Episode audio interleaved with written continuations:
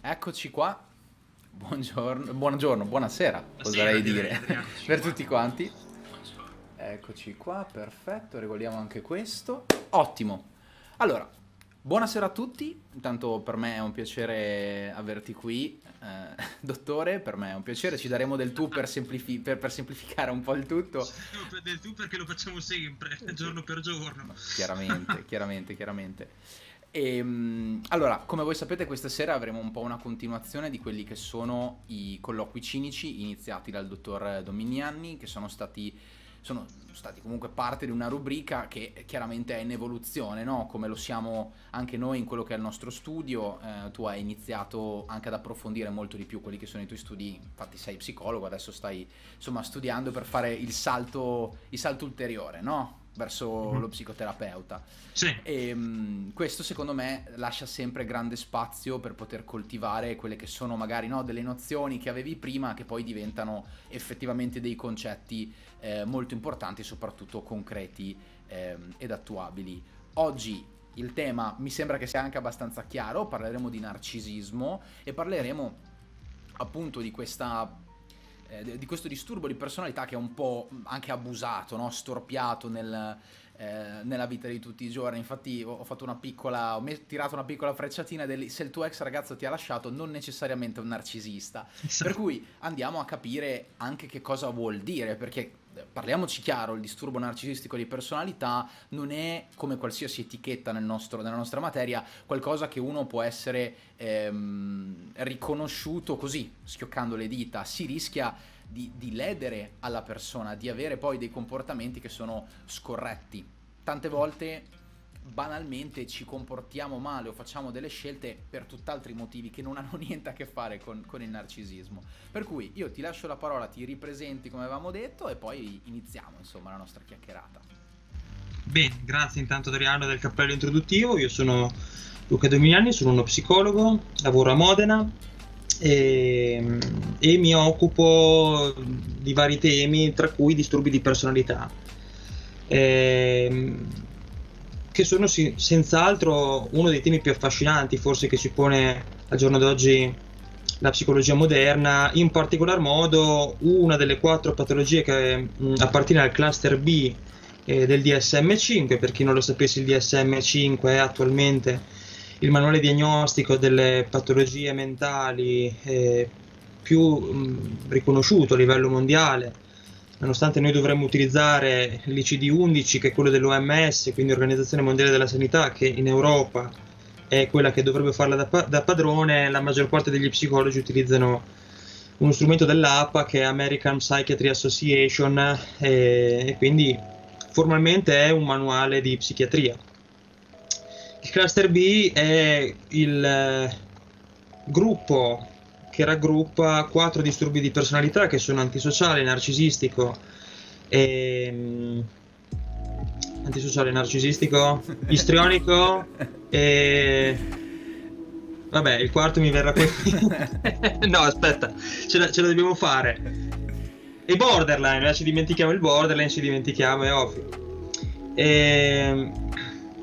Che sono le mh, mm, personalità amplificate che cosa vuol dire personalità amplificate? Quelle che hanno dovuto reggere un profondo urto e in un certo qual modo farsi da sole nel momento stesso in cui c'era una forte mancanza a posteriori e anche a priori. Ecco.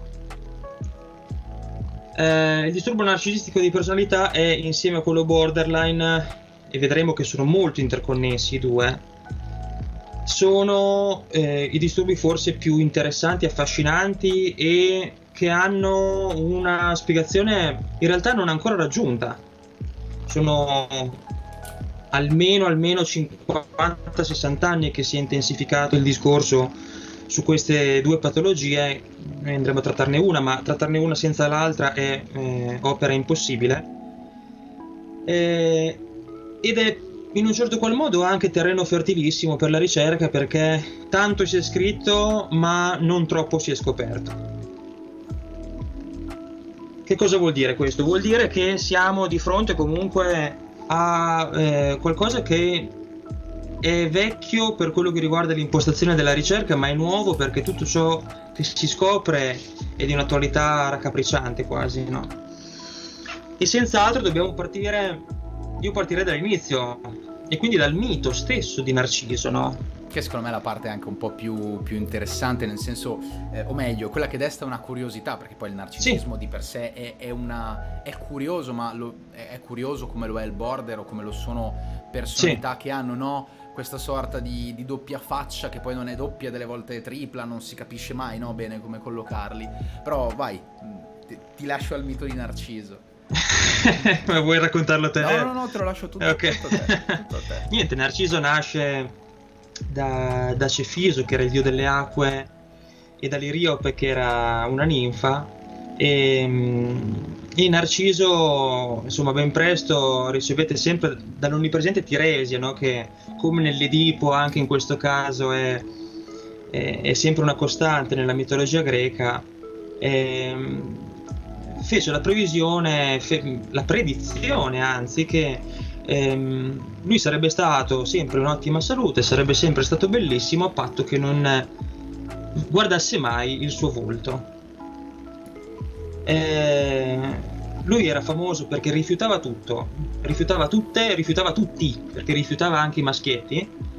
E, ehm,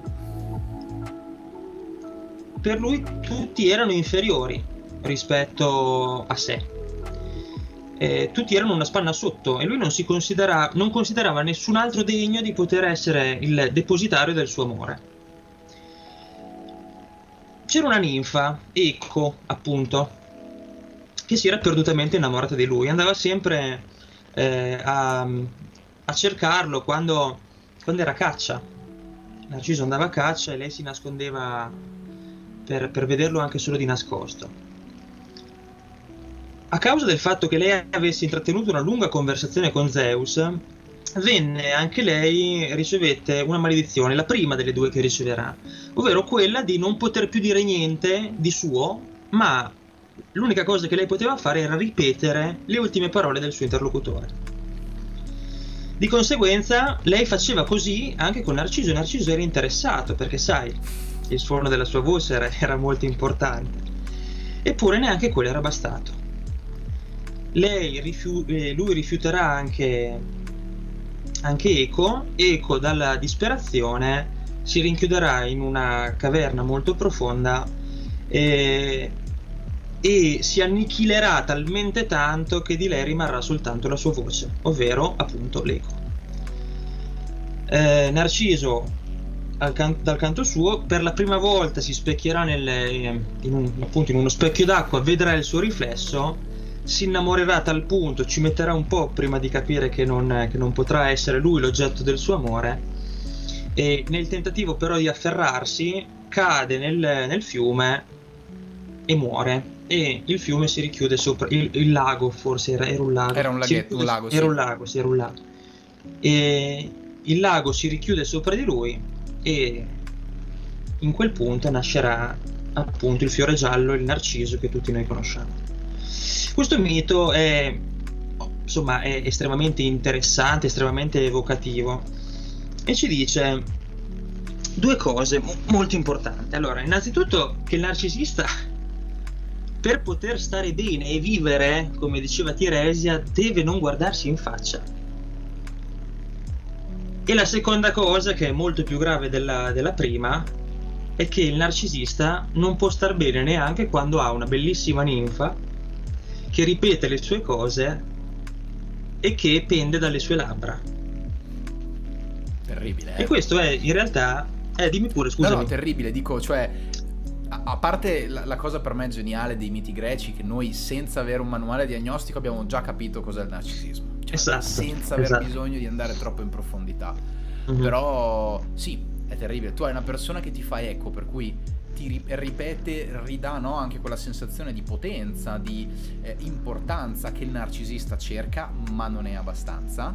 Esatto. Se si vede in faccia, se si guarda dentro, lui crolla. Perché non è in grado di sostenere, di sostenere il tutto. Esattamente. È interessantissima questa cosa, assurda e soprattutto sì. interessante. Ma hai detto, hai detto, una cosa estremamente corretta, nel senso che mh, mm, poi vedremo del perché del per come nasce un narcisista. Innanzitutto faccio una piccola premessa. Allora, qui c'è un libro davanti a me molto difficile, devo essere sincero. Se si vuole un libro un pochettino più eh, di divulgazione, anche se comunque fatto molto bene, io consiglio un libro, tra l'altro uscito da poco, posso farlo, no? Certo, Adriano, certo. non sono libri miei, quindi questo è, eh, si chiama Arcipelago eh, N, non si vede nulla perché vede. sono Blur, blurrato, sì, ma è lo stesso. si chiama Arcipelago N, un libro di Vittorio Lingiardi. Cosa sono? 100, sì, 115 pagine, c'è una cosa veramente molto, molto veloce, però spiega molto bene le cose. È uscito 6-7 mesi fa più o meno. L'altro invece è un mattone, un tomone proprio, si chiama Narcisismo di vita, Narcisismo di morte di Andrea Green, un'opera mi pare dell'82, molto molto attuale. E, e, ci sono delle idee molto interessanti che andremo un attimino a dipanare, ma la, la cosa di prioritaria importanza oggi è quello di riuscire veramente a capire eh, che cosa sia un narcisista, tra l'altro l'urgenza di fare questo tipo di diretta ci è venuto perché qualche mese fa in realtà è una cosa a cui ogni tanto penso ancora e mi dà molto fastidio. Eh, io che non mi faccio mai gli affari miei, un giorno ero stavo guardando il telegiornale e, e c'era il servizio di questa psicologa che faceva questo gruppo di mutuo aiuto per le vittime dei narcisisti. Questa cosa mi, mi diede un fastidio clamoroso, no? io che comunque li vedo quotidianamente, insomma, cioè ci sono in mezzo. E forse sono una, uno di loro, non lo possiamo sapere. Comunque, eh, mi ha fatto senz'altro molt, molta rabbia questa cosa perché è ovvio che dalle persone non addette ai lavori ci si può aspettare, cioè il narcisista, ma anche allo psicologo il narcisista, dà un fastidio incredibile, specialmente le prime sedute. Eh. Cioè non lo sopporti al lato pratico della terra perché sanno tutto loro, sono perfetti, sono meravigliosi, gli altri sono dei buzzurri confronto loro, no? sono estremamente inferiori e ti svalutano perché la loro svalutazione è un modo per sé di, eh, di primeggiare in un certo qual modo, cioè loro ti possono scavalcare unicamente eh, se tu, tu, sei scarso e loro sono meravigliosi, non basta una delle due, questa è la cosa, la cosa interessante non è uno scontro tra pari, è uno scontro tra, il, ehm, tra un, un, debole e uno estremamente esatto. forte. Infatti è eh, letteralmente una devastazione.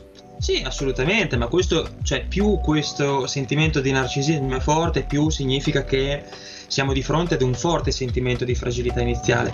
E questa, questa dottoressa che le scrissi su Instagram non mi rispose, tra l'altro, eh, le dissi, le chiedo scuse, tutto il bene del mondo, ma lei lo sa che sono persone ammalate queste, eh? Cioè nel senso, non è che stiamo parlando di una persona così scontrosa o comunque insopportabile, punto e basta. Cioè sono persone che mettono comunque in opera, mettono in scena questi determinati comportamenti per un malfunzionamento che poi sia effettivamente distruttivo generalmente anche per le persone che hanno intorno, questo è un altro discorso. Mm-hmm.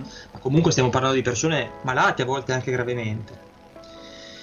E, e quindi che una psicologa invece no, non, eh, non prendessi in considerazione questa cosa mi aveva quantomeno fatto un attimino, ecco, pensare. Però se ci pensi è... Um visto che qui uno dei, dei, grandi compiti che ci siamo dati è cercare di fare una divulgazione che sia eh, anche chiara, delle volte crudele, forse sì. nella maniera giusta, mh, senza cercare di smontare, cioè non è un, uno show del io ho ragione, tu c'hai torto, è un cercare di, rend- di chiarificare il panorama per tutti affinché sì. ognuno possa prendere bene le informazioni.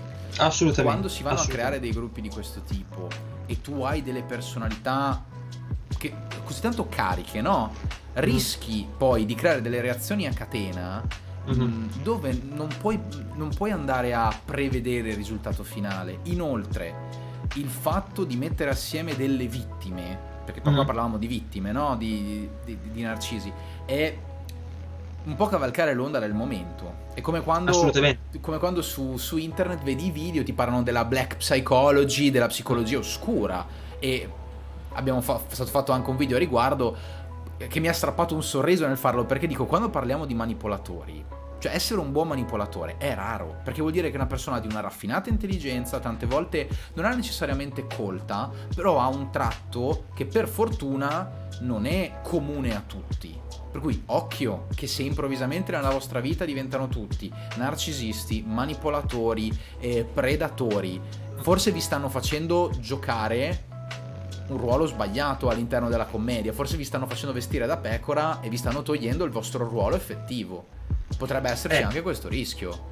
Adesso ti, se vuoi ti dico anche una frase estremamente poco politically correct, ma ne parlavo con, eh, con Marco Franchini, che è uno psicoterapeuta di Modena, figlio di, di Paolo tra l'altro. E, insomma, abbiamo fatto un pranzo insieme, parlavamo di questi temi. Lui diceva, beh, bisognerebbe anche cominciare a fare un po' la voce grossa e fare una domanda importante, ma perché la ragazza sta con l'arcisista? è una domanda interessante quantomeno da porsi, no? Cioè del tipo, è vero, lui è così, è quello che è, no? Mm, puoi anche controsvalutarlo, no? Del tipo, eh, ma lui è così, mi fa sentire inferiore, perché poi adesso andremo a vedere anche il DSM che cosa dice sull'argomento. Eh, però eh, una domanda importante è ma perché allora tu ci stai lì, lì di fianco? E è una domanda provocatoria volutamente, perché si sa del perché no, queste, per- queste persone sono affascinanti.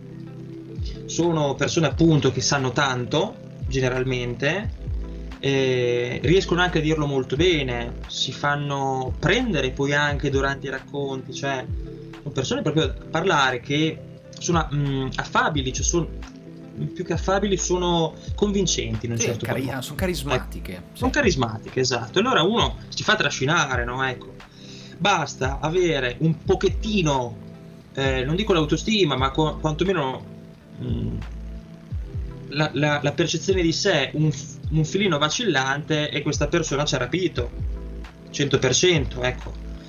Eh, questo è sicuramente una, una, cosa da andare a valutare, no? Perché poi c'è di solito i narcisisti chi è che in un certo qual modo attirano le personalità un po' dipendenti, quindi quelle che hanno bisogno di essere guidati, quelli che hanno bisogno di essere presi per mano, accompagnati in un percorso.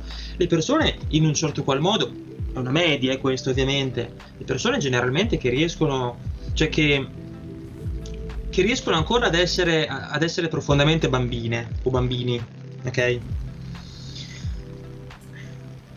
Perché il narcisista comunque si pone sempre come una grande guida, no? Ecco. Il punto è che adesso andiamo un pochino a, a, parlare di quello che dice il DSM, anche se è l'ultimo dei miei problemi in, in questo momento perché è più interessante farlo da un punto di vista psicoanalitico piuttosto che da un punto di vista diagnostico. Eh, è un, una patologia che innanzitutto anche qua si chiama disturbo in italiano, è una parola pessima perché disturbo indica già un giudizio. Si dovrebbe parlare, non c'è, non c'è un perfetto corrispettivo, in inglese è molto meglio, si parla di disorder, che è un tradotto è disordine, ma in realtà è qualcosa che si scosta dalla media, per così dire. Termine molto più preciso, molto più corretto, secondo me. È qualcosa che ha il suo esordio nella giovane età adulta. È, è qualcosa che prevede, anche qua è molto parziale perché ti fa vedere soltanto quello che si vede da fuori, non quello che c'è dentro. Eh, però infatti la diagnosi poi avviene anche così. È un meccanismo secondo cui la persona stessa è più importante di tutte le altre, gli altri sono tutti dei gregari o comunque sono tutti dei subalterni rispetto a lui è una persona che pensa di avere doti eh, veramente speciali, di poter essere, di poter tranquillamente parlare al tavolo con i più grandi luminari di una qualche materia. A volte entra poi anche la mitomania, colui che dice di conoscere determinate persone che magari non conosce, ma qua nei casi veramente più gravi. E sono comunque generalmente persone che eh, vengono in cura per una forte depressione. Ed è qua che comincia esserci la staccatura. Ma come? Una persona che si sente così brava, intelligente, capace, perché dovrebbe pure essere depresso? Ma noi ci siamo mai posti la vera domanda? Ma perché un narcisista è narcisista? Perché noi continuiamo a voler vedere le conseguenze e andare mm, a forziori sulle cause. Ma perché? Ma facciamolo prima invece. Da che cosa origina il narcisismo? Ma perché io devo vedermi vent'anni di distruzione di una persona e poi dopo vent'anni chiedermelo? Ma me lo potrò ben chiedere prima o no?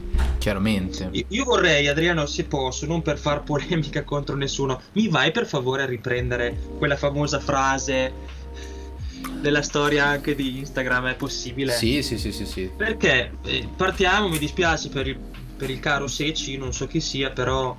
Eh, Beh, credo Partiamo... che sia anche a diritto di, dei, dei, vari professionisti, insomma, no? Sì, Dire sì, la no, propria certo, idea. Assolutamente. È una frase in cui io comunque mi sento di poter dissentire eh, in, in, massima misura e, e anzi, insomma, mi fa un bell'assist comunque per darmi la possibilità di parlare. Il confronto, lo dice anche Green, è quello che tiene in vita il dibattito scientifico, quindi benvenga sempre. Ti leggo la frase, sei pronto? Yes, sei caldo? Yes. Eh, insomma, sì. il narcisismo non consiste nell'incapacità di amare, ma nell'incapacità di accogliere l'amore dell'altro. Eh, questa per me è totalmente una frase sbagliata. Nel senso che eh, si è molto sul, sull'altro all'interno di questa frase, ma il focus rimane sulla persona stessa. Cioè, io come ti ho anche scritto, questa frase comincerebbe ad andare bene se si parlasse dell'impossibilità propria di considerarsi depositari di amore. Ok. Oggetti d'amore, no? Cosa succede? Il narcisista è narcisista perché c'è qualcosa che non va eh beh, bella scoperta. Sì, bella scoperta. Eppure, aspetta un secondo che... Ok. È... È una bella scoperta in effetti perché parte... Da... C'è un deficit. Partiamo da qui. Sembro Zichichi adesso, no? Che cominci i discorsi poi li interrompe. Narcisisti, tipo aliens, narcisisti, uguale. L'acqua, no? C'era anche Crozze che lo imitava. E... Si parte da uno scarto. Allora, se una persona... Io parto sempre da questo discorso, dallo scarto. Cioè, una persona che ha una capacità relazionale con i suoi pari, con gli altri, sana, non fa queste cose. Benissimo. Queste cose, quindi autoincensarsi, svalutare l'altro, onnipre- la svalutazione dell'altro è onnipresente eh, nel narcisista eh, se c'è un deficit dal punto di vista relazionale, dobbiamo capire perché lui si sente basso rispetto agli altri, cioè se gli altri sono qui, lui si sente qui. E questo gap eh, se lo copre da solo, con le sue dinamiche in cui praticamente si sta autoaccudendo, cioè praticamente e qui sta, sta facendo da mamma a se stesso in un certo qual modo. Infatti il narcisista di solito è una persona che ha avuto delle carenze affettive e relazionali che possono essere nate, scaturite da, per esempio, genitori non presenti o da eh, traumi nella vita infantile soprattutto, per cui era a rischio la possibilità che almeno uno dei due genitori rimanesse lì. Malattia, divorzio, eh, trasferimenti, eh, privazioni affettive, genitori che lavorano moltissimo, lungo periodo di solitudine. Che cosa succede? Succede che, e noi dobbiamo cominciare a fare questo sforzo, per cui se la persona è il sole, noi o comunque se una persona è una fonte di luce, noi possiamo essere illuminati anche dalla luna. La luna non è una stella, la luna è un satellite ma può rimbalzare la luce del sole.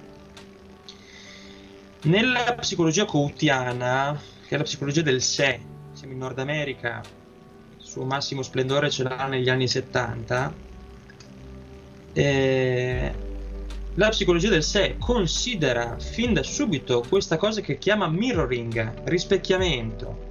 noi costruiamo la nostra identità e la nostra personalità non solo per quello che noi siamo internamente, ma anche per quello che gli altri ci danno di rimando.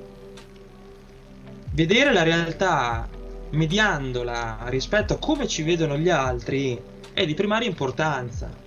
Laddove non c'è questa risposta, e già ce l'ha insegnato Spitz negli anni 40, se ti ricordi, no? con la depressione anaclitica, ragazzi di 20 anni senza madre, senza padre, istituzionalizzati perché orfani di guerra, avevano un'altissima probabilità di morire a 24-25 anni. La ragione non si sa.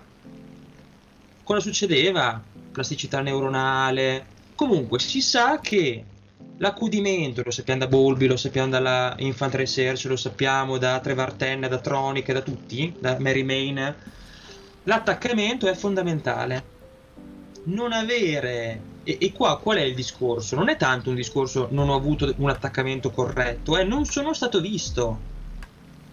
Non sono stato visto e mi devo guardare da solo.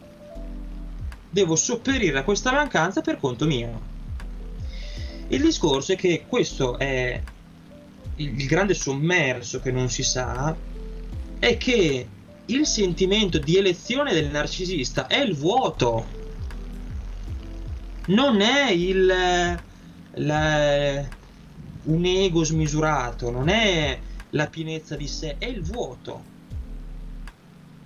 Un vuoto gigantesco per, che, che, ti pervade proprio fino alle ossa. Ho dei miei pazienti che sono delle volte in cui non, non li senti, cioè ti sembrano del, degli involucri di caramelle. E qua c'è prima, il primo parallelismo con i borderline, no? Perché e poi vabbè, sul vuoto faremo una digressione importante. Però io nel senso, sì. mi sento di, di, di, aggiungere un paio di cose. Eh, in realtà mh, hai toccato benissimo l'argomento dicendo una cosa fondamentale. Hai il vuoto. Sì. Quando noi parliamo di genitori che tendenzialmente hanno queste connotazioni abbandoniche nei confronti del figlio, è stato anche visto, ce lo spiega anche Abraham, eh, che il bambino si deve fare un oggetto fittizio interiore, no? Deve crearsi una rappresentazione sì. eh, esterna del mondo sì. con gli strumenti che ha.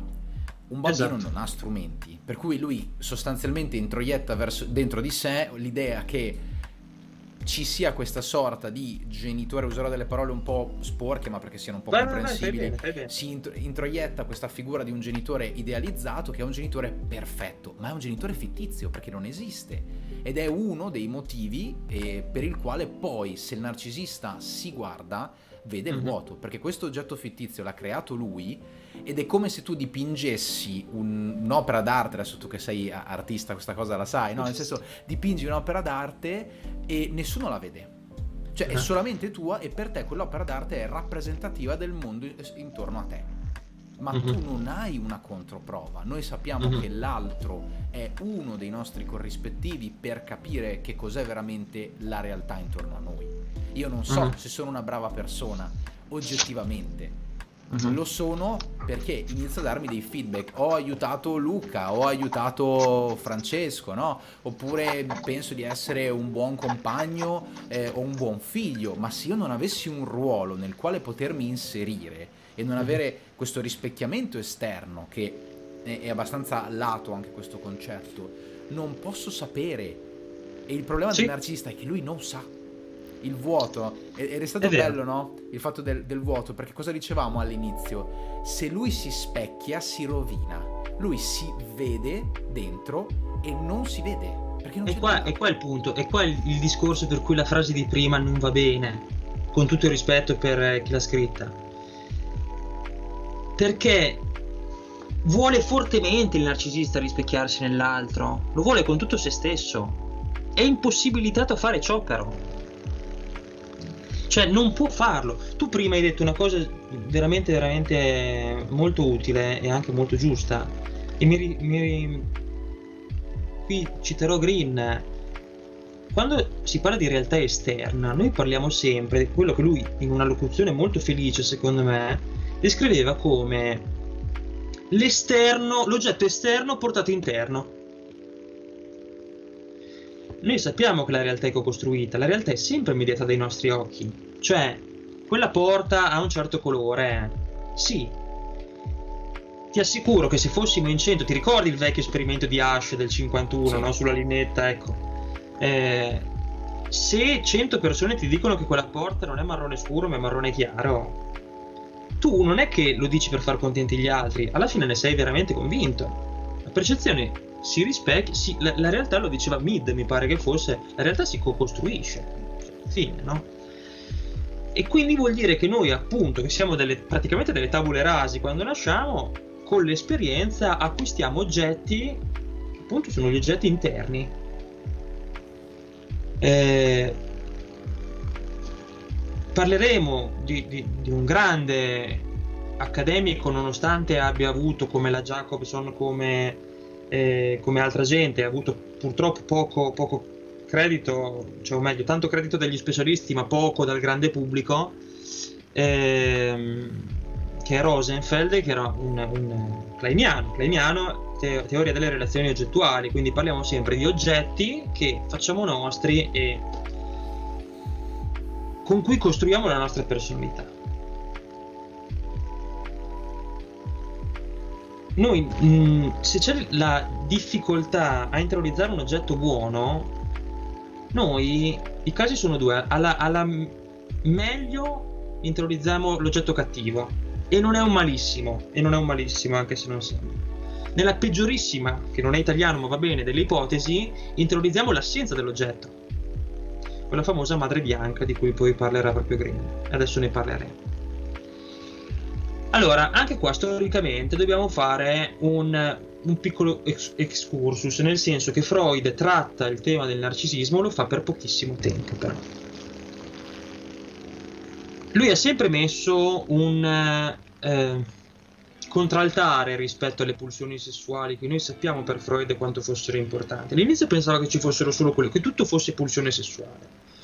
Poi invece, per fortuna, allora anche qua, mh, mm, visto che magari non tutti quelli che vedranno, che stanno guardando eh, la, la diretta, magari sono così, masticano così tanto la psicanalisi, la psicanalisi si fa nascere nel 1900 preciso, proprio l'anno preciso, la, quando esce l'interpretazione dei sogni. In realtà è un libro che esce nel 1901, ma è lo stesso. In realtà la psicanalisi pura nasce abbastanza prima, qualche anno prima, mille, siamo nel, nel periodo 1892-1895. Le famose lettere a Fliss, un medico, e a Charcot, medi, due medici amici di Freud, Freud stesso era un medico, e i famosi saggi sulla teoria sessuale l'interpretazione dei sogni proprio è l'apoteosi invece no, del, del, proprio della nascita della psicanalisi. Cosa succede? Succede che nel periodo grossomodo 1900-1914 il contraltare rispetto alle pulsioni sessuali sono le pulsioni di autoconservazione. Quindi le pulsioni che fanno bene all'individuo ma che non sono di natura espressamente libidica. La fame, il voler guadagnare, il voler dormire, il voler stare tranquillo, il voler bla bla bla, tutto ciò che appunto è un bisogno dell'essere umano ma che non è strettamente sessuale. Dal 1921 teorizzerà la eh, pulsione di morte e noi vedremo il Thanatos che cosa vorrà dire. In quello spazio lì, 1914-1921, inserisce 1914 pubblica eh, il suo lavoro sul narcisismo, introduzione al narcisismo. Lui lo fa attraverso ovviamente sempre la sua teoria, portando è anche una cosa molto interessante questo perché fa uno scatto molto importante per quelli che erano gli anni e quindi parla diffusamente del narcisismo mh, partendo da due categorie diagnostiche. Uno, gli psicotici, che lui considerava come persone non capaci per la loro patologia di riuscire a porre la libido fuori, di conseguenza la libido non potendola riversare su se stessi, in un certo qual modo creavano l'allucinazione psicotica, certo, adesso la sto semplificando molto, eh, per l'impossibilità di investire sul mondo. E sugli omosessuali questo è un tema divisi- cioè molto divisivo che non staremo qui a trattare, che comunque ha i suoi anni perché ha 106 anni, 107, 108 anni. Eh, che non è assolutamente più attuale, ma diceva l'omosessuale va eh, a cercare la persona più simile a sé. Un discorso che servirebbero quattro ore soltanto per questa certo, parte, certo. quindi no, lo, lo, saltiamo a pie pari. Noi lo abbiamo soltanto riportato a onore della storia e basta. Bravissimo, esatto. E perché partirà poi questo discorso sulla pulsione di morte? Perché è interessantissimo il collegamento che Freud riesce a fare. Sono degli anni, tra l'altro, per lui molto travagliati. Ci sono addirittura degli storici che pensano che lui abbia scritto di questa pulsione di morte perché gli avevano da poco diagnosticato il cancro alla mascella, che poi lo farà perire nel 1939, poco prima che scoppiasse la, la guerra. Ehm in realtà non, non c'entra nulla. Siamo nel 1921. Freud parlava, ha sempre parlato di pulsione di vita, che era tutto ciò che ci permetteva di costruire, quindi investire su un oggetto esterno, innamorarsi, eh, avere degli amici, pensare a se stessi, tutto ciò che era generatività, che era eros, che era pulsione legata. Quindi una pulsione noi sappiamo l'esistenza principio di realtà e principio di piacere. Principio di piacere è questa pulsione deve essere soddisfatta. Principio di realtà è questa pulsione la posso soddisfare qui in questo stesso istante, in questo contesto, o la posso posticipare. Per esempio, se uno è in giro con la ragazza e ha voglia di fare delle cose con la sua ragazza ed è in piazza San Pietro, speriamo che il principio di realtà sovrasti quello di, di piacere. Si troveranno la loro camera e poi faranno le loro cose, no? Ecco, questa molto banalizzandola anche in una butad la distinzione. Con l'introduzione della pulsione di, di morte le cose cambiano. Intanto morte non vuol dire morte, vuol dire disinvestimento che cos'è il disinvestimento? È in un certo qual modo, metaforicamente parlando, tornare in una posizione rannicchiata, fetale, chiudendosi al mondo,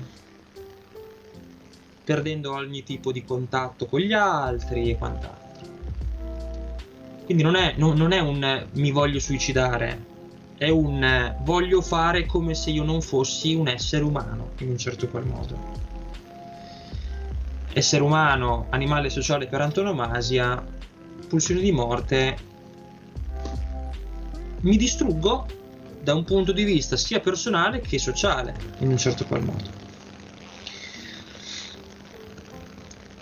Qui entra parte del narcisismo. Perché il narcisismo, allora anche qua devo fare un altro ragionamento. Innanzitutto il narcisismo è egosintonico, che vuol dire che l'io non ne risente troppo. Una persona con un disturbo ossessivo compulsivo è estremamente egodistonico. A lui pesa fare i suoi rituali, attraversare la strada cento volte, pulire duemila volte il, la scrivania. Lui non le vorrebbe eh, spegnere e accendere 20 volte l'interruttore della luce. Lui si accorge del peso che sta vivendo, eh. Per lui, lui non lo vuole fare è costretto dalla sua mente, egodistonico. Narcisista quasi sempre è egosintonico. Lui sta bene. A parte ci dice un po' di depressione, però lui piace considerarsi più bello, più affascinante, più colto, più eloquente, più tutto. Cioè questo, questo è scontato, eh. E perché, oltre a essere ego, egosintonico, è anche così cronicizzata questa patologia? Perché è così eh, penetrante?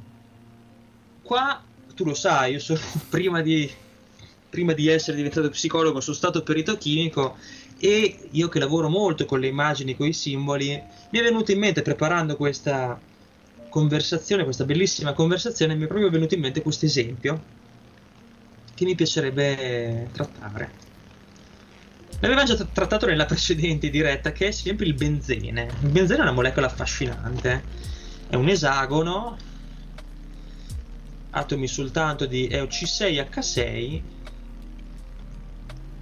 con, è proprio un esagono con eh, la regola dell'ottetto. Ci sono tre legami doppi che però continuano ad alternarsi, no? Non so se hai in okay, mente un sì, po'. Sì, sì. Ok, ecco Quindi sono tre e cambiano. Questa cosa è una struttura molto più... E questi legami che oscillano, se un legame tra carbonio e idrogeno solitamente credo che sia 1,33 Armstrong, l'Armstrong è un decimiliardesimo di, di metro. Ok. Quindi è 10 alla meno 10 metri. E...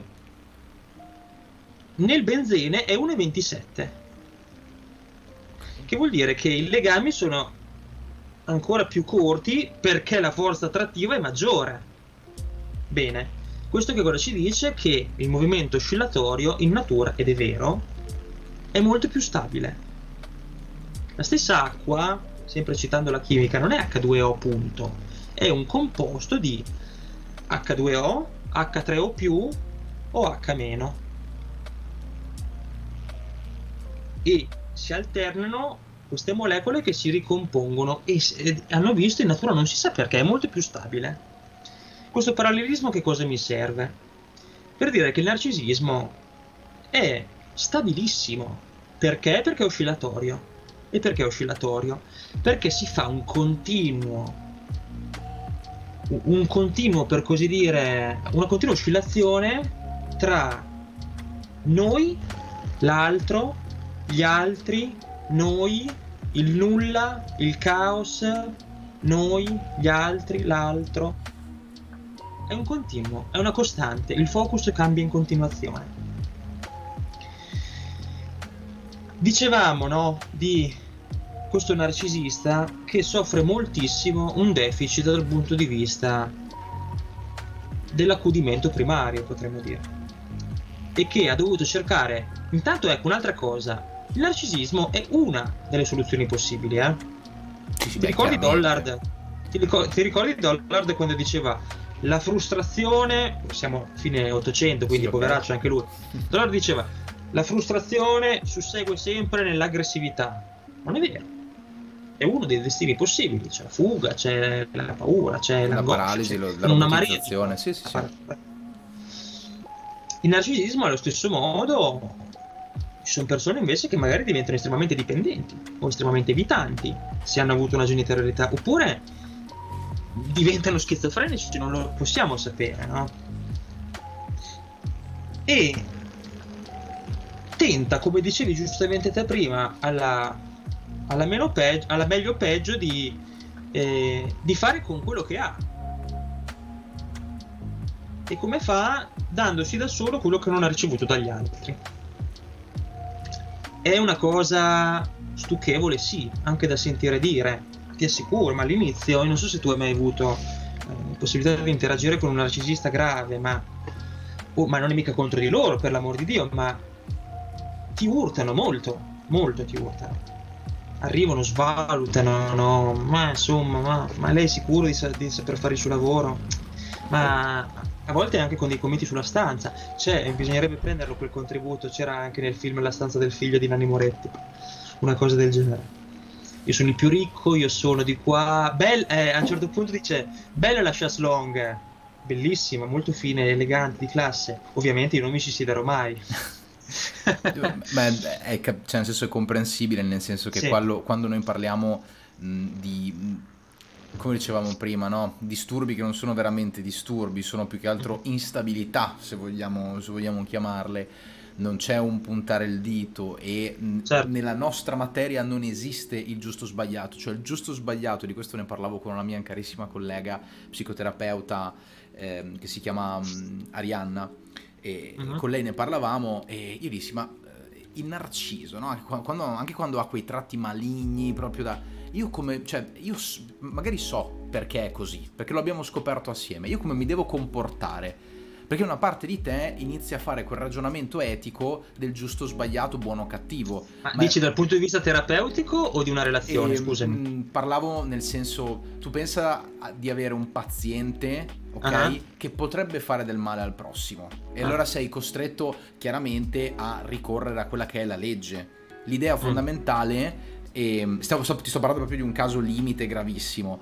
La mia idea era, ma io come mi comporto? Cioè, come posso non giustificarlo in parte per magari anche gli atti che ha avuto in passato?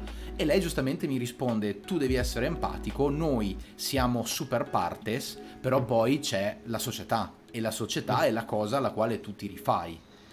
Ah, sì. E, e, non puoi, e, non puoi, uscire da, da questo aspetto. Per questo quando la terapia a inizio, eh, ti, ti, cito anche su questa cosa, noi non accudiamo, ma cerchiamo, siamo quasi più degli strateghi, mi verrebbe da dire, sì, che, certo che effettivamente sì ehm, persone che vogliono accudire o lavorare esclusivamente sul, sul, comparto emotivo comprendere. E la comprensione è una comprensione che deve essere il più possibile senza giudizio. Ci sarà sempre perché siamo esseri umani, ma il narciso non è cattivo, così come l'istrionica non è una ragazza dei facili costumi e il depresso non è o oh, poverino mi dispiace per te. Mm. Cioè sono sì. tutte e tre persone con delle personalità molto diverse. Che poi sì. uno possa avere più empatia per il depresso e abbia questa sensazione di repulsione per l'istrionica, per i comportamenti grotteschi, è abbastanza normale. Però ecco, insomma. Certo, certo. Eh, il discorso è questo, è che... Mm, ma qua mi hai dato un bel assist e ti ringrazio perché Beh, allora, innanzitutto bisogna. La, la, prima cosa da fare, sia che sia in terapia che sia in qualsiasi altra cosa, è l'ascolto di se stessi, cioè il controtransfert in questo senso, ovvero la risposta che viene dallo psicologo al paziente, è la cosa più importante, cioè perché sto avendo proprio questa risposta alle sue azioni? Perché proprio questa tra le tante risposte? Che cosa mi sta identificando, che cosa mi sta mandando a mo' di identificazione proiettiva, che cosa mi sta buttando addosso. È il suo schifo, è il suo peso, è il suo vuoto, è il suo ti prego colma questo vuoto, o un ti prego dammi gli strumenti per poterlo colmare da solo? Quante cose si possono dire in stanza d'analisi? A volte a volte infinite, a volte un silenzio dice 200 cose, una parola non dice niente. È la sensazione, è quello che, che ti fa provare. Eh, però ti assicuro che è un fastidio molto forte che specialmente all'inizio viene fuori, poi piano piano riesce ad entrare, non ti considererà mai un suo pari, ma il penultimo dei coglioni, dai, ti dice non l'ultimo, il penultimo. Ecco. E, e, già lì in realtà è una grossa prova, è un grosso atto di, di fede, in un certo qual modo. E, inoltre sì, cioè, dici bene, no, non possiamo... Cioè, non ci deve essere mai, io dico sempre, i pazienti in prima seduta quando arrivano dico, voi da me avrete tante risposte, ma una mai, un giudizio lo psicologo dovrebbe essere addestrato per non provare giudizi di alcun tipo. O di quantomeno non detta così poi è, è, suona male suona troppo classico. Cioè provare quanti giudizi si vuole nel limite ovviamente del, del, del tollerabile a riconoscendoli però sempre. B che possono però a questo punto portare a domandarsi del perché siano venuti fuori è quando non ci si ascolta più che si fa male il proprio lavoro. Non è, so, c'è una paziente, che ne so, belloccia, ok? Lo psicanalista classico, anni 10, no, no assolutamente, eh, repressione, repressione, repressione. Lo psicologo moderno invece dovrebbe dire, oh, bellina la paziente, ok? Che cosa mi fa venire in mente questa cosa? Oppure, un giorno arriva una paziente che proprio mi urta. Ma perché mi sta urtando? Cioè, è quando non ti fai più le domande che sbagli a lavorare, secondo me. Ecco, e secondo tanti altri teorici. Quindi l'empatia è una risposta giusta. Più che altro sì, è, è... l'empatia è più incentrata su, sull'altra persona e ci può stare. L'ascolto emotivo invece è incentrato su entrambi forse un filino più su di sé. Quindi ecco, è una cosa quella che consiglio molto. La terza domanda che si può veramente fare è quanto e non per spostare il focus della responsabilità, eh, ma per comprendere il fenomeno a cui siamo davanti. Io quanto do da mangiare al suo narcisismo?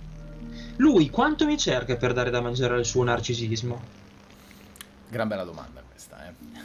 molto importante. Stiamo, stiamo lì perché siamo importanti o siamo lì perché stiamo colludendo? Siamo lì perché stiamo dando un'alternativa rispetto al suo scenario o perché la stiamo confermando? Ci sono degli psicologi, delle, dei narcisisti che vanno dallo psicologo per avere un pubblico, non per curarsi, eh. Per dire, le faccio vedere anche lei, dottore, io quanto sono bravo. Ah, mi hanno detto che devo venire dallo psicologo, va bene, però parlo solo io. E magari prima di dire la prima parola ci impieghi otto sedute. Sono tutto loro, ma va bene. Però, ecco, questo ci richiama un altro grosso tema, che forse è quello su cui vorrei mettere tutto il pathos che posso mettere, ovvero una distinzione netta fra due tipologie di narcisisti completamente diverse. Se voi cercate su internet la querelle tra Kout e Kerberg, vi rifarete gli occhi perché è successa una cosa meravigliosa. Siamo negli anni 70, AIPA, International Psychoanalytical Association, il gota mondiale della psicanalisi, ed essere presidente AIPA vuol dire essere ai top, ok? Tutti gli anni si fa un convegno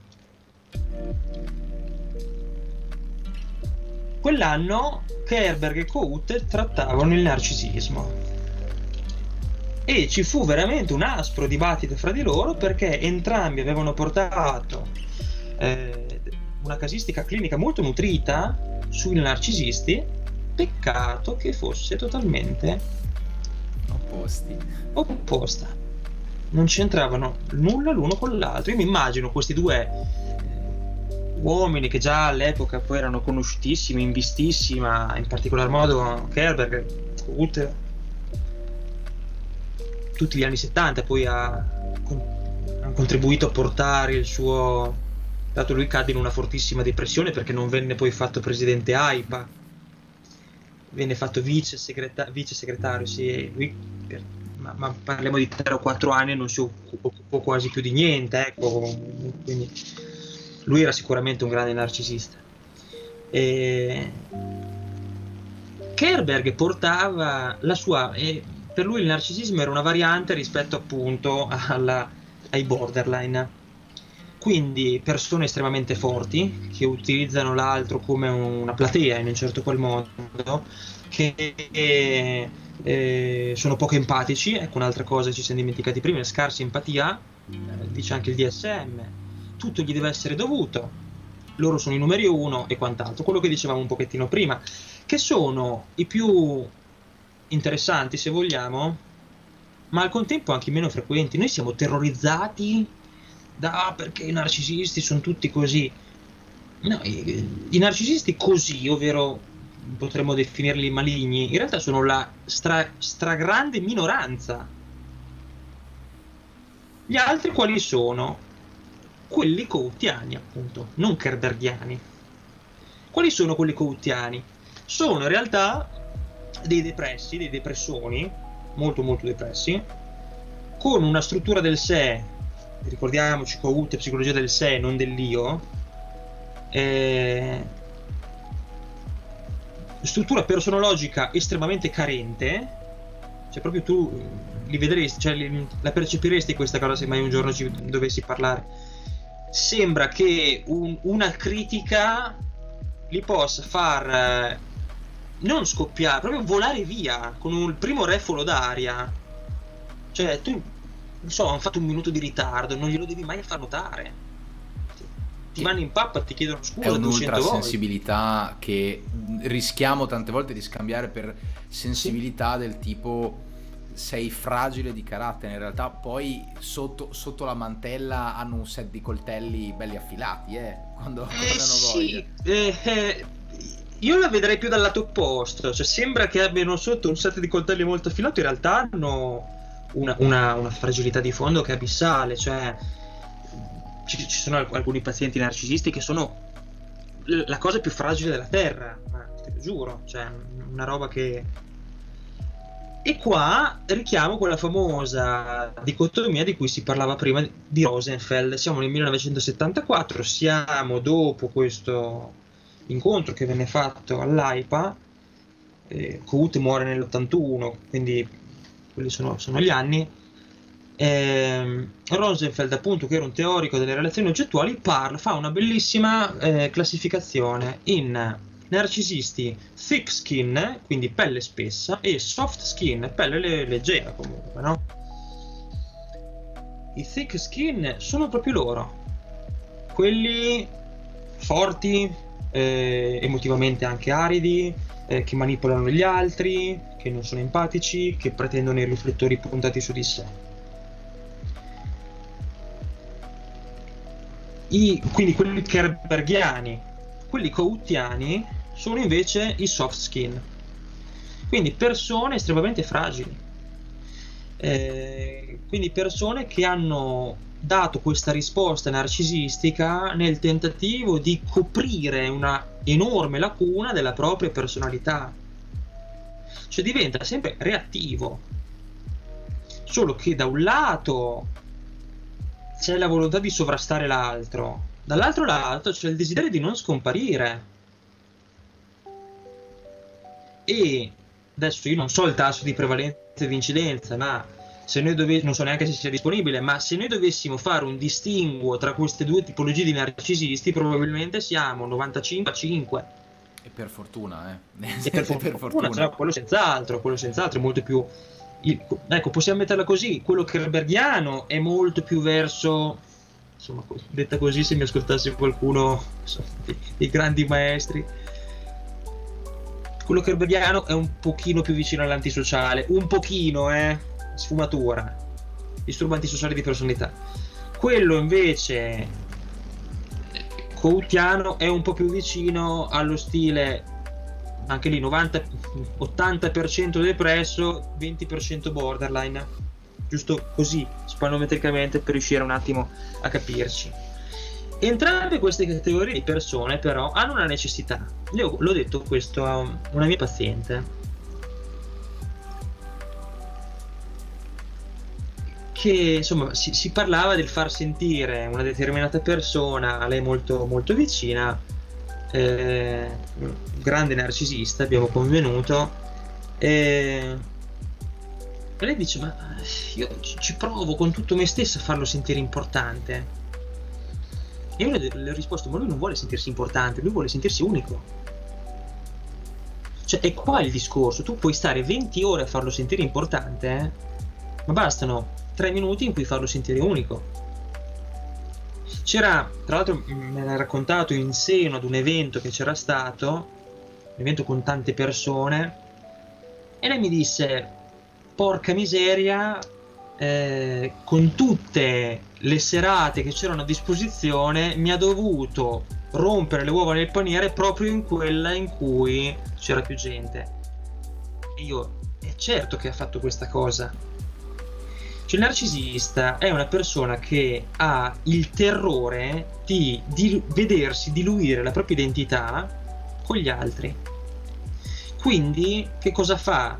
Cioè, tutto ciò che fa è compensatorio rispetto a un accudimento che non c'è stato e che ai suoi occhi continua a non esserci. Quindi lui che cosa sta facendo, patologicamente parlando? Chiede conferme. È vero che mi vuoi bene? È vero che mi ami? È vero che sono meritevole del tuo amore? Di conseguenza, quando ci sono tante altre persone, lui si sente ancora più sfumato e deve una volta di più. Adesso non sto difendendo il narcisista, sto cercando, forse presuntuosamente, di spiegarne il, il funzionamento. Lui sta dicendo: Ti prego, esisto anch'io, non andare con tutti gli altri. Rimani qui con me. Non potendo fare questa cosa, crea dei problemi Pensiamo quanti ragazzi, ad esempio, ci sono che fanno dei problemi, eh, magari che non vuol dire che quando succede questa cosa loro siano tutti narcisisti. Cioè, non estendiamo. Esatto. E questo è un esempio limite che deve essere sì. preso come tale. allora, facciamo una cosa. Eh, citiamo precisamente un racconto di mio paziente, che credo che, sia anche, che dia anche un po' di brio alla discussione. L'amorosa di questo mio paziente va in una famosa località turistica in Spagna. Ci va 5 giorni con le sue amiche. Lui è una persona abbastanza gelosa, il mio paziente, ma ciò non basta un po' a giustificare quello che ha fatto. 5 giorni in cui lei è rimasta attaccata al telefono perché 5 giorni lui le ha creato dei problemi perché 5 giorni lui pensava che potesse succedere tutto quello che una persona potrebbe pensare in quel, a quel punto. Lui è un narcisista molto forte, proprio diagnosticato, cioè è venuto giù da me già con la diagnosi. E, e lo è, cioè confermo quello che scrisse lo psichiatra. E allora uno, anzi, allora sono io che chiedo a chi sta ascoltando e a te vi dicendo, ma se lui fosse veramente consapevole di essere il numero uno sulla faccia della Terra, dovrebbe dire il contrario, ovvero beh, potrebbe incontrare anche 300 ragazzi che tanto poi torna dal migliore. Ma come dicevi giustamente te, è una facciata che non regge alla prova né del tempo né del, del contesto. Perché se fosse vero, lui direbbe a posto, io sono qui, chi c'è meglio di me? Ma il fatto che lui abbia avuto paura 5 giorni su 5 è perché pensa che chiunque sia meglio di possa lui chiunque sia meglio di lui. Bravo. E allora ci siamo risposti, eh. È, è che la fragilità mh, mm, è, è, un, è, un, concetto, e ripeto, parliamo di una fragilità che è estendibile a qualsiasi campo della nostra vita. Qua lo circoscriviamo all'idea no, proprio di relazione, la costante ehm, ricerca di, che, di, quelle che possono essere, ad esempio, ehm, conferme vere e proprie nelle relazioni, pensiamo al ma tu mi ami, ma io sono meritevole del tuo... Tu non lo devi perché lo chiedi. E anche se tu gli rispondi sì, dentro di lui tante volte si anima questa percezione di essere così paranoica, di essere invece ehm, frodato in qualche modo, no? la persona sì. parte a lui, gli sta dando una risposta, ma lui non è veramente convinto. Allora, io come ti devo convincere? E ti chiede la prova d'amore, ma nel chiederti la prova d'amore, qua secondo me inizia a, a innestarsi poi ehm, quel comportamento che vede bene, no? le istrioniche con i narcisi che in realtà sono più antisociali, del ah mi ami? Allora vediamo. Uh-huh. E mi ricordo c'è una scena bellissima di quei bravi ragazzi dove lui eh, viene chiamato da lei che ha subito una violenza. Sì. Lui arriva subito perché. Ah, appunto, sì, sì, quando la scena della pistola. Esattamente, certo, certo. che lui arriva, eh. prende il tipo, lo, lo colpisce con la pistola e poi gli risponde: Tieni tu la pistola. Quella cosa lì che si vede bene in questo frame, si vede molto meglio in sì. Armitage Trail, in, um, in, Scarface scritto da Armitage Trail, no? del pistolero alla donna pistola, lei, quella che tiene la pistola nella borsetta e gliela passa per il colpo e poi lui la ripassa a lei, no? mi ami abbastanza da essere in grado di fare questa cosa e si crea mm. questo circolo eh, vizioso che però li alimenta e lì stiamo proprio parlando del caso limite, dove la prova d'amore è costante e loro due funzionano perché c'è quella cosa. Se tu domani gli togli la prova d'amore o la prova di fiducia, crollano. Lei sì. perde interesse in lui, lui perde interesse in lei. La pistola dei quei bravi ragazzi era un modo per dire tieni una parte di me che ti difende. Infatti, perché alla fine lui do, dà la pistola a lei, mettila via, nascondila, fai altro. Esatto. Poteva tranquillamente farlo lui. Esatto. E invece sì, no. sì però sono, secondo me... È stato impegno, certo, sì, certo, sì. certo. Ma non possono vivere senza, ma l'hai mai parlato fino adesso secondo me in maniera molto chiara. Il punto è che il narcisista eh, pelle spessa è è quasi, passami il termine, eroico. Cioè tu lo vedi e dici, wow, è una figura, allu- non ha paura di niente. Poi non è vero che non ha paura di niente. Esatto, però, esatto. Eh, ha, ha, più paura che la gente pensi che lui ha paura, della paura. Per, per cui è proprio un altro tipo di terrore. Sì. E, ehm, contrapposto a quello che invece si spaventa con la sua ombra. Sì, che non sì, è in grado esatto. di, di, di sopravvivere. E Infatti è pesante questa cosa qui a lungo andare. Perché poi loro giustamente dicevi, e poi ti lascio, che ti ho bloccato certo, tre certo. volte. E, ehm, no, no, è che ho, ho tante sì, idee sì, in sì. testa. Si lega benissimo. Eh, ok si lega eh. bene con quelle figure che tendono poi ad accudire tanto, no? Sì. Infatti, cosa, il masochista o um, quella, sì. cioè, citando la, Mac, eh, la McWilliams, oppure quelle figure che sono disposte a consolare una sorta di amore ferito e sanguinante che non cessa mai di sanguinare. A una mm. certa dici, ma è sangue vero o è sangue o è ketchup? O è sangue finto? Mm. Mm-hmm. Sì. Sì, sì, è vero. Cioè, mm, quando prima dicevamo che può avere tante eh, destinazioni diverse, una determinata eh, questione non risolta, come appunto questa qua nelle fasi di accudimento, per esempio no, non sarebbe impensabile pensare che una persona possa diventare anoressica. E uno mi dice, ma cosa c'entra? No, c'entra perché stai trovando un metodo di sfogo diverso rispetto a eh, un determinato impulso, una determinata mancanza chi è l'anoressica? L'anoressica è quelle, parlo, esistono anche gli anoressici uomini, ma sono molti, molti di meno. Comunque, gli anoressici chi sono? Sono le persone che, avendo tanta rabbia, potremmo dire, comunque tanta angoscia in un certo qual modo, tanto malcontento, di solito nei confronti di un genitore, che cosa fanno? Dicono, almeno la teoria psicodinamica dice questo, dice tu papà mi hai rovinato, io rovino tua figlia, ovvero me stessa. E lo faccio in modo manifesto. Quando dico anche con i pazienti psicosomatici che il corpo è il capolinea, beh, non è, non è un, una definizione così peregrina. Eh, il corpo è A ciò che si vede, B ciò su cui si fa naturalmente ritorno. Pensiamo all'ansia, quante volte può prendere l'intestino, può prendere la testa, può prendere lo stomaco il corpo e la mente lo sappiamo già da, da ben prima di Siegel, Panskep eh, e Shore, corpo e Reich Lowen e quant'altri. Il corpo e la mente sono molto collegati. Nel narcisismo succede una cosa di questo tipo, eh, in cui però il problema non è sul corpo, ma è sull'assenza del corpo. Di una corporeità che potremmo definire sempre metaforica, cioè non, non, ragion- non ragioniamo sulla carne, Ragioniamo su ciò che è il corpo, nella metafora, nel senso, nel simbolo. Il narcisismo non è, e qua non mi, no, non mi stancherò mai di ripeterlo, non è l'apoteosi dell'individuo, è l'impossibilità dell'altro. E c'è una volontà enorme di andare a raggiungere l'altro che però non lo si può fare. Di conseguenza si rimane sulla propria corporeità, non sul corpo, sulla corporeità. C'era quel bellissimo trattato di Anzieu di Opelle, il Muopo, no? di cui avevamo già parlato anche. Quando il borderline, che comunque sappiamo che è molto collegato al narcisista, ci dice che, ehm,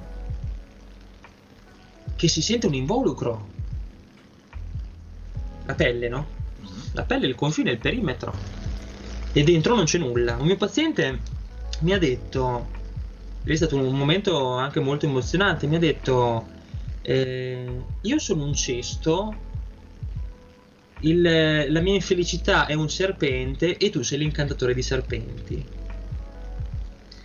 Ora, uno potrebbe subito pensare sicuramente alla parte eh, di comunque di seduzione che ha voluto agire nei miei confronti mi ha fatto un complimento anche molto manifesto. E parliamoci sempre, no, con i narcisisti, i complimenti. Lui è sia narcisista che border. E in tanti si sarebbero soffermati sul serpente. Questo serpente che sta uscendo, ah che bello. Io invece gli ho chiesto, quindi tu sei un cesto vuoto? E lui mi ha detto sì questo è l'importanza no, di pensare lascia stare per un attimo il serpente che sembra essere il protagonista il protagonista è il cesto perché mi dice cioè non dovrebbe essere un cesto è questo il serpente può essere un serpente il cesto non dovrebbe mai essere un cesto perché una persona non dovrebbe essere vuota no? quindi che cos'è infatti in, qual è uno dei dei motivi basilari per cui il, il narcisista fallisce nel rapporto, nella ricerca dell'altro, per il desiderio. Che cos'è il desiderio? È il momento in cui la persona comprende che il centro del proprio desiderio, scusate la tautologia, è fuori. Di, di conseguenza comprende che lui deve diventare periferico e quindi decentra la sua centralità. Eh, è molto interessante se fosse anche possibile barra facile. Non so se mi spiego. Questo ritorno sull'altro però è difficilissimo perché non ci si fida, perché è una persona che potrebbe metterla in quel posto, perché non riesco a contemplare l'idea che ci sia un altro nella mia vita, perché che cosa può succedere se io smetto di, su, di concentrarmi solo su me stesso? 5 sono una persona insicura. Questo è l'inconscio che lo dice, non sarà mai un discorso conscio di un, di un narcisista. Sono una persona insicura, fortemente anche. L'altro mi mette in secondo piano, l'altro mi fa sparire, l'altro mi spegne. Ora la capiamo la paura dell'altro. È una paura fortissima. E torniamo al discorso dell'unicità.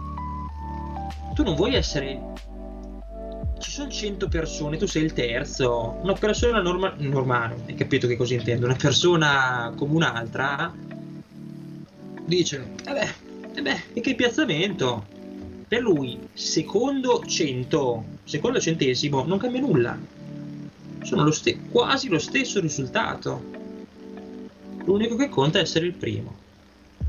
È essere unico e a volte preferisco, pre- prediligono addirittura essere fuori classifica, cioè qualcosa che possono fare solo loro. Non ce n'è di chi fa le cose come me. Ah, ad andare in giro, vedi quanti lo fanno come me? Nessuno, solo io posso.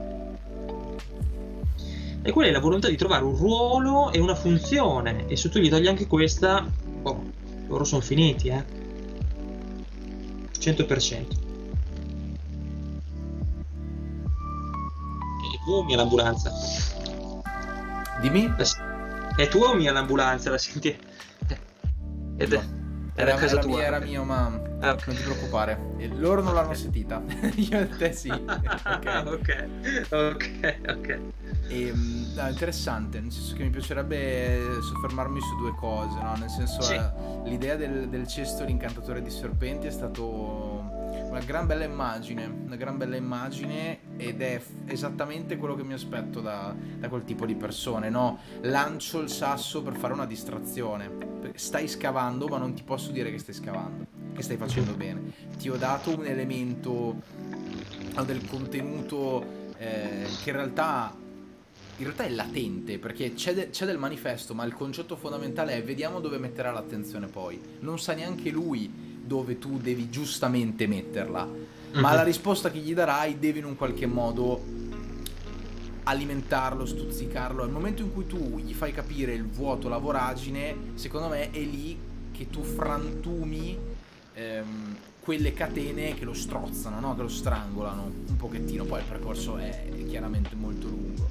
E l'altro aspetto che mi, mi, mi, mi piace molto è l'idea di competizione, cioè lavorando anche tanto con gli atleti, se l'atleta, e questo mh, lo vedo tantissimo negli sport da combattimento, se quando l'atleta non sale sul ring eh, e non ha la voglia di mh, essere superiore all'altro, cioè l'altro deve esistere, ha bisogno dell'altro e ha bisogno di batterlo, non ha bisogno che sia debole, ha bisogno di no, scavalcare, lo, scavalcare l'ostacolo in modo mhm. giusto, uh-huh. corretto, non è un ci passo intorno, lo scavalco, uh-huh. lo mhm. batto. Questa è una mentalità da agonista pura. Il concetto di competizione è il concetto di io più forte di te, ma ho bisogno della battaglia in mezzo. Uh-huh. Il narciso non può, non può tollerare la battaglia. No. Io sono più forte di te, ma come fai a dirlo? Non lo scopriremo mai perché non combatto. Esatto. Me lo dico da solo. Sì, eh. Lui è letteralmente un, un cavaliere della lucente armatura che vede una battaglia a distanza e dice: Ah, sono troppo deboli per me e va via e fa esattamente sì. questo ma bada bene guarda che quando Green dice una frase da brividi dice eh, che il narcisista vorrebbe una vita senza, eh, senza antenati e senza successori. Wow. Chi è? che non ha antenati successori? Dio. E perché? Perché ha paura del confronto anche con gli antenati e anche con i successori. Anche laddove i successori non sono ancora nati. Cioè è talmente pervasiva questa, questa dice order che è difficile. Cioè, anche lì vedi come, come poi io immagino magari le persone che ci stanno ascoltando magari erano prevenutissime su tante cose. Io ripeto, non voglio fare l'avvocato dei, dei narcisisti, però quando hai tutti i giorni o quasi le loro sofferenze sotto gli occhi, un attimino ti. Poi vabbè, insomma, i grandi maestri aiutano sempre a, a comprendere meglio queste cose, ma mm, è, rimane comunque una patologia molto forte che non è, perché poi anche lì bisogna stare attenti è un po' come con i tossicodipendenti non gli puoi dire poverino è tossicodipendente. Gli puoi dire poverino è narcisista? Perché loro poi se ne approfittano. Il concetto della responsabilizzazione maniera... è fondamentale anche qui no? sì sì assolutamente. Cioè è successo anche in questi giorni.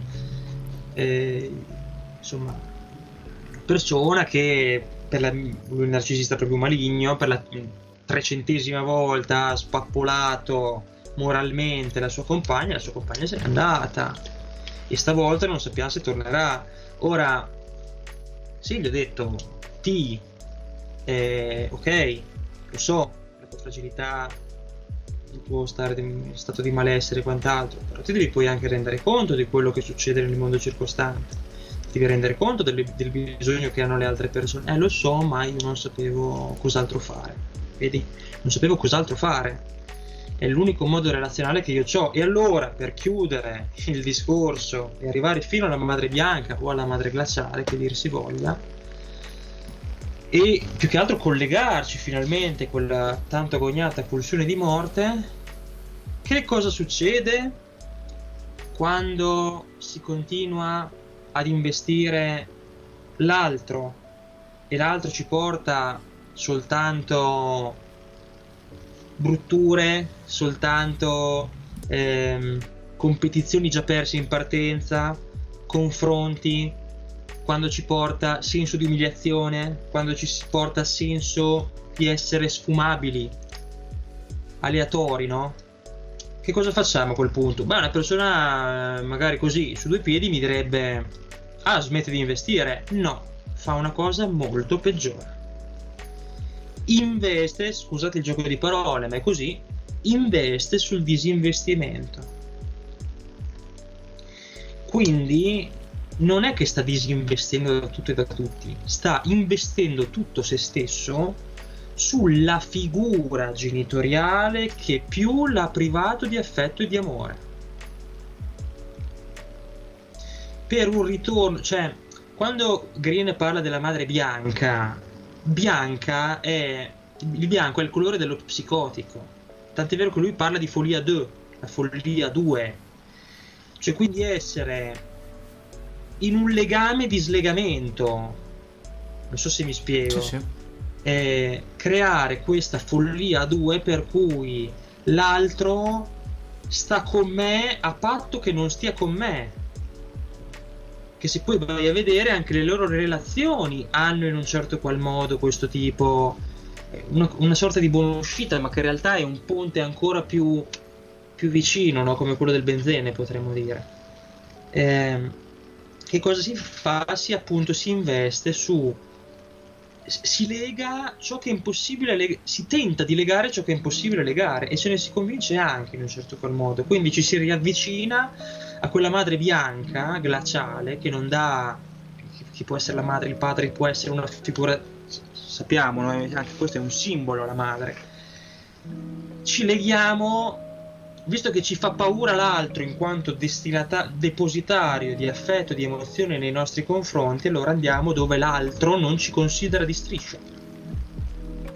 A quel punto non dobbiamo temere il confronto ma lì che cosa si viene a creare? Si viene a creare un legame malsano in cui c'è un altro passaggio di Green importantissimo laddove dice che l'ho detto in milanese, importantissimo, mi è sembrato. Hai, hai avuto questa, infatti stavo per ho chiederti avuto... dove, dove hai lasciato il fatturato, non riuscivo a capire. non so perché mi sia uscita così. Comunque, dice che appunto questo è anche poco prevedibile dal punto di vista della clinica perché è un continuo oscillare tra posizioni diverse. L'uno, il neutro, tutti e il nulla. Eh, no, il nulla l'ho già detto e, e, ehm, e l'altro l'ho già... Mm. L'uno, l'altro, tutti l'uno e nulla. nulla. Esatto. Ok, eh, ok, perfetto. Oggi non riesco a fare gli elenchi puntati, mi dispiace. La indovino con una. Io ti ho visto eh? così, la indovino con una. indovino con una. Eh... E qui, quindi è difficile anche sapere che tipo di configurazione tu abbia davanti. Quale tipo? Perché uno dice eh, narcisismo. No, narcisismo non vuol dire nulla, è come dire esseri umani, cioè ce ne sono di un miliardo e mezzo di tipi. Eh, è uguale, eh. Intanto abbiamo una dicotomia molto forte tra soft e thick. E poi ci sono tante modalità di, di relazionarsi all'altro. C'è poi la volta in cui tu sei incentrato su te stesso, la volta in cui sei incentrato sull'altro, quindi irraggiungibile. Ah, ecco, altra cosa importante. Ecco, anche questo, insomma, cerco di farla breve. Nel momento stesso in cui la depressione di solito la fa da padrone e di, uno dice, vabbè, senti, sai che cosa? Le, proprio la banalizzo, eh, scusatemi, ma per essere più terra-terra. Eh, sto talmente male, non riesco ad accettare la figura dell'altro, però facciamo che la ricerco lo stesso, perché ne ho bisogno, sono un essere sociale anch'io. Che cosa succede? Idealizzazione, 100%. Cioè l'altra persona è buona, bella, stupenda, meravigliosa, perfetta. E anche lì non si sa quale sia la ragione di ciò. Può essere è il mio bisogno di avere una persona di fianco che quindi per forza deve essere stupenda, oppure è una persona che ho scelto io, quindi deve essere per forza meravigliosa. Ok, ci potrebbe stare, in realtà sì.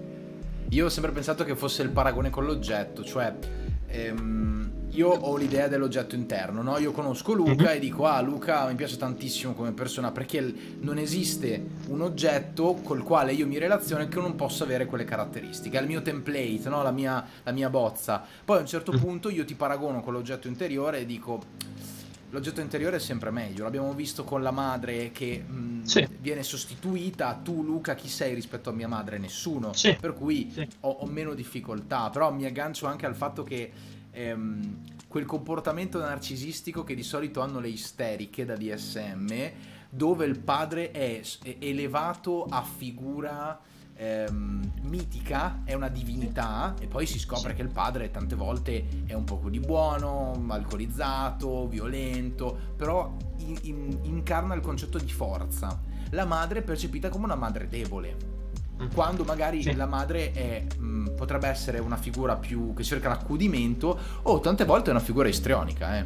cioè sì, che, sì, che, che, è lì in parte e la figlia in mezzo a due fuochi matura l'idea del io ti faccio vedere, o oh padre mio, che cosa vuol dire avere una donna forte in parte a te, perché tu ti meriti quella.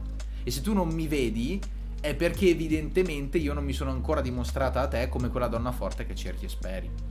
E 9 9,9 volte su 10 poi quella donna si identificherà con la madre ovviamente ovviamente sì, sì. beh tu hai fatto, hai eh. fatto una disamina molto interessante sulla questione eh, del, dell'oggetto interno no?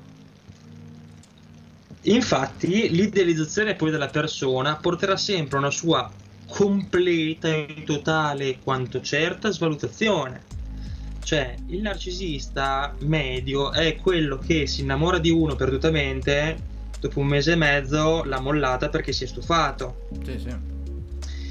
E allora la tua domanda, che è correttissima, ma che cos'è questo oggetto esterno rispetto all'oggetto interno, bellissimo, salvifico, edenico, potremmo dire proprio da Eden, cioè nel senso ancora in quel paradiso in terra che appunto in un certo qual modo questo per chiamare poi anche l'isteria. È una domanda che in realtà ne proietta un'altra. Che dice, ma io confronto il mio oggetto interno che ho interiorizzato, che cosa sono? Nulla. E ancora una volta è l'impossibilità di riuscire a sostenere un confronto, di conseguenza la chiusura del mondo, di conseguenza l'andarsi in base al principio di morte al Thanatos a disinvestire su tutti i legami e con chi, de- con ti- chi ti identificherai poi con la persona che ti ha deprivato dell'affetto perché quantomeno riesci a ricostituire una sorta di pace che è una pace che rimane psicotica però eh cioè io non so se tu o le persone che ci stanno ascoltando siano mai stati davanti a uno psicotico. Lì non è un'assenza, lì è una presenza di un'assenza. Cioè lì veramente, ovviamente il narcisista non è psicotico, non sto dicendo questo, ma alcuni tratti sono come il borderline, eh?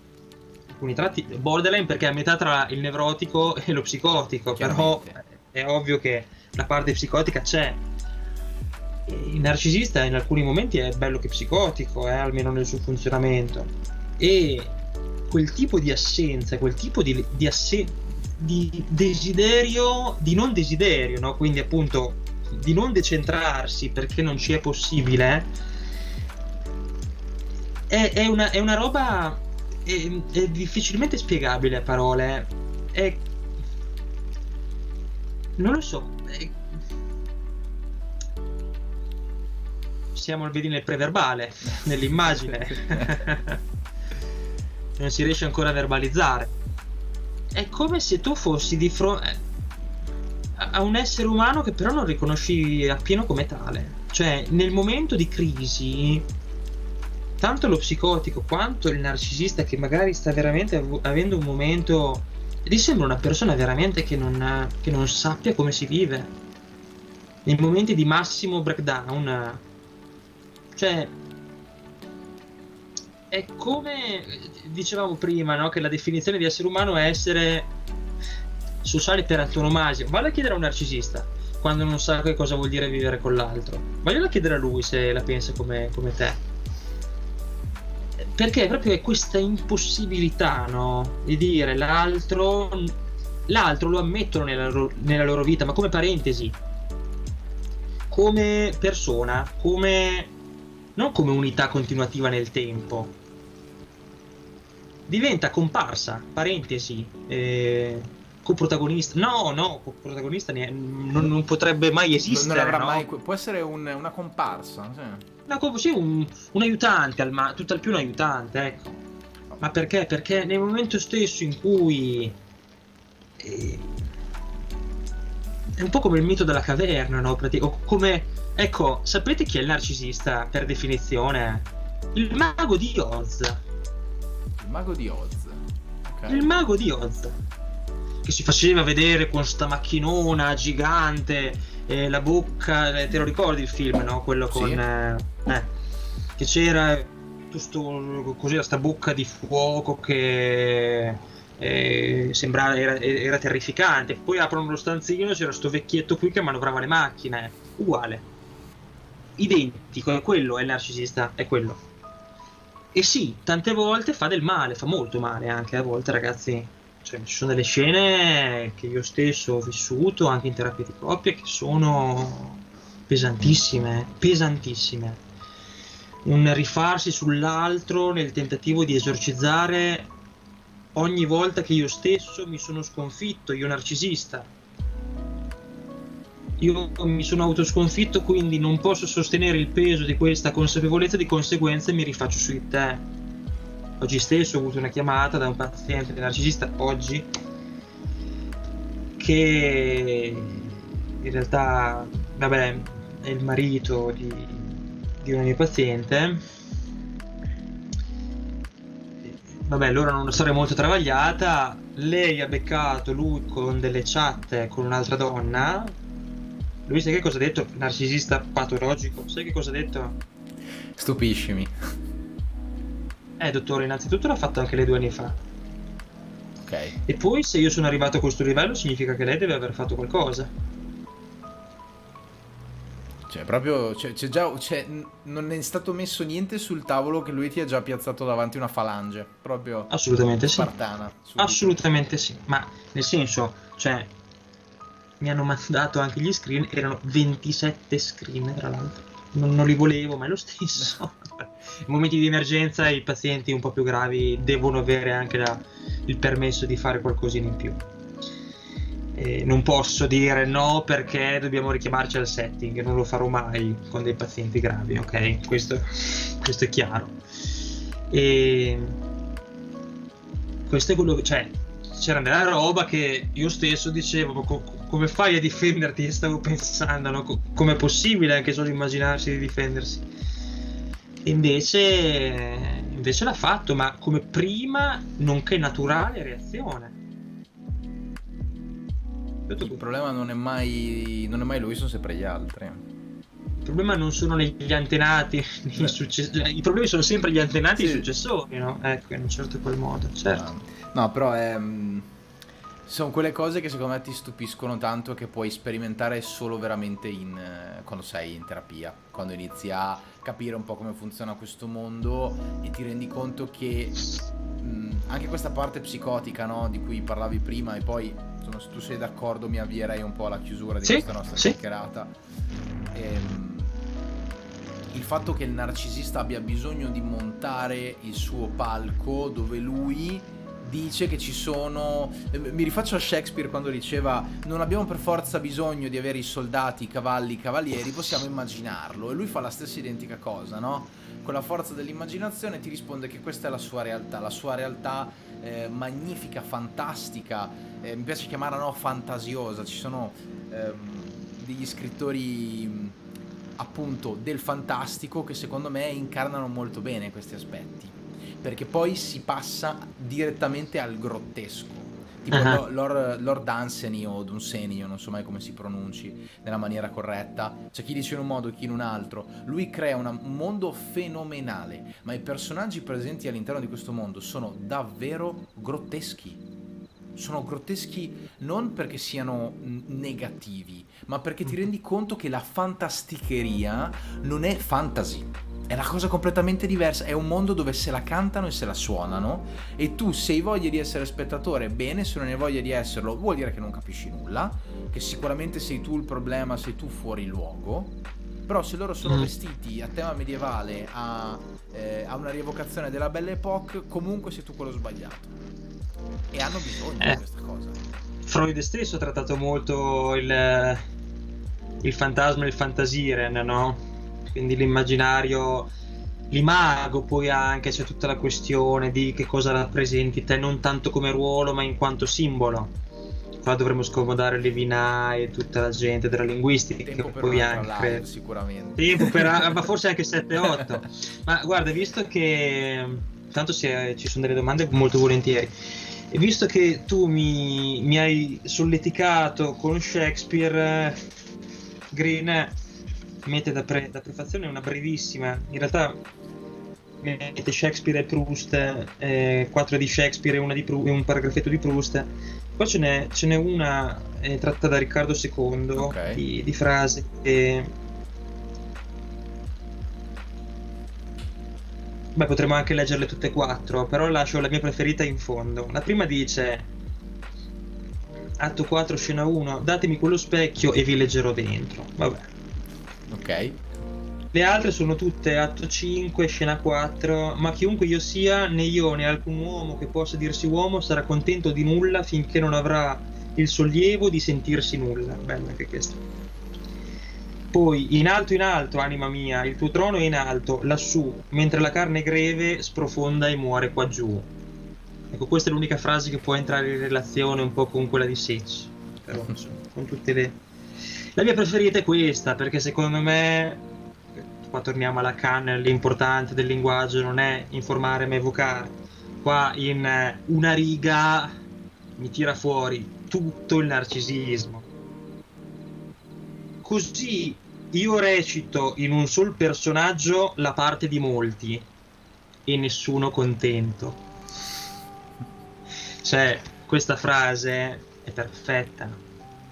Trovarsi a essere tanti, a essere nulla, a essere uno, a essere chi entra in contatto con l'altro, ad aprirsi e chiudersi, a regolarsi sull'altro o a non farcela. Nessuno contento. Le mie varie configurazioni sociali, nessuna va bene. Questo è narcisista.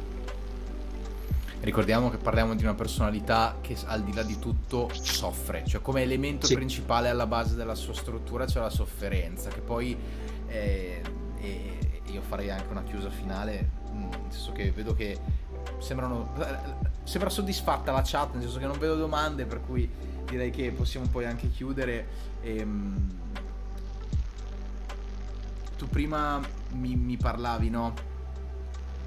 Del fatto che abbiamo citato la necessità di essere sempre, di essere sempre fantasiosi, eh, ma il bello del riuscire a cogliere il momento lucido nel, nel narciso, quando ti risponde io veramente, quando mi rendo conto per quel secondo di lucidità di che cos'è la mia vita, sprofondo perché alla fine questo è quello che cercano di dirti. Quella luce, sono, so cosa sto facendo, lo so. Non ho una reale responsabilità. È come se tante volte non fosse colpa mia. Sbagliato perché gliela devi, devi fargli capire che loro sono parte integrante del, del processo. Però è quel secondo di lucidità che secondo me, che nel tuo caso, a mio avviso, è il cesto del serpente. Mm. Secondo me. Sì, in un certo qual modo sì. Sì, allora, eh, voglio dire un'altra frase molto provocatoria. Io credo che se tutti noi in questo momento ci amputassimo entrambe le gambe ed entrambe le braccia, avremmo sicuramente una vita molto più semplice rispetto a chi non riesce a far entrare l'altro nella propria vita. Questa è grossa, eh, eh vedete, l'ho sparata grossa. Pesa, pesa, non, non Però è vero. Cioè, è l'obbligatorietà, la costrizione, la coercizione di vivere una vita in mezzo agli altri da solo. Questa è una roba che non auguro al mio peggior nemico, eh. E quindi tante volte, no, quando sento tutta adesso io non voglio, ripeto, fare medici senza frontiere per i narcisisti, eh. E comunque io ammetto che la parte che mi, mi affascina di più sia della, del trattamento psicologico che della parte psicoterapica non è tanto la parte salvifica o comunque di remissione sintomatologica, ma è più che altro la parte di conoscenza del funzionamento della nostra mente. Ma io non, non so se neanche avrei la forza di immaginare una cosa di questo tipo. Eh. Ovviamente noi amplifichiamo, cioè adesso noi parliamo di, intanto di un disturbo di di personalità, non parliamo di tratti narcisisti. E esistono disturbi narcisistici, non dico lievi perché di lieve non c'è niente quando si parla di disturbi di personalità, però un pochettino magari meno manifesti, meno evidenti, un pochettino magari più orientati sul mondo interno piuttosto che sul mondo esterno. Però noi cerchiamo sempre un po' di vedere i casi un po, più, un po' più grossi, non tanto perché siano quelli più affascinanti, ma per il fatto che noi sappiamo che eh, parlare di un, di un, caso un po' più pesante, un po' più grosso, equivale in un certo qual modo ad, ad utilizzare un microscopio, no? quindi possiamo ingrandirci la visuale, andare più nel dettaglio. È ovvio che sì, io di questa cosa sono fondamentalmente convinto. Due braccia e due gambe sono sicuramente molto di più, cioè molto di meno che la possibilità di vivere con gli altri. In termini in di sofferenze mi trovi, mi trovi d'accordo. Io ti dico che con questa piccola bomba, secondo me, possiamo insomma salutare gli amici che ci, sono, che ci hanno seguito da casa. Per chi vedrà la live in differita, potete lasciare tutte le domande, poi io e insomma il dottore prenderemo tutto il tempo necessario per rispondervi. Ehm, e poi insomma siamo a nostra disposizione, magari a vostra disposizione, poi magari ci saranno altre domande, cose, quesiti, temi da trattare in live e noi insomma faremo Sì, qualcuno meglio. dovesse avere voglia, non so, di scrivermi, mandarmi una mail, puoi pure inserirla, tanto ce l'hai. Beh, no? Chiaramente troverete, come dico oh. sempre, tutte le descrizioni del sito, eh, insomma di, del dottor Dominiani trovate tutto quello che insomma lui fa, tutti i suoi recapiti, potete, potete andare a darci un'occhiata senza, senza, problemi, lo troverete in descrizione. Detto questo, io direi che salutiamo gli ospiti, insomma, quelli che sono stati i nostri gentilissimi eh, spettatori, vi ringraziamo e vi auguriamo una buona serata. Per cui grazie a tutti e ciao.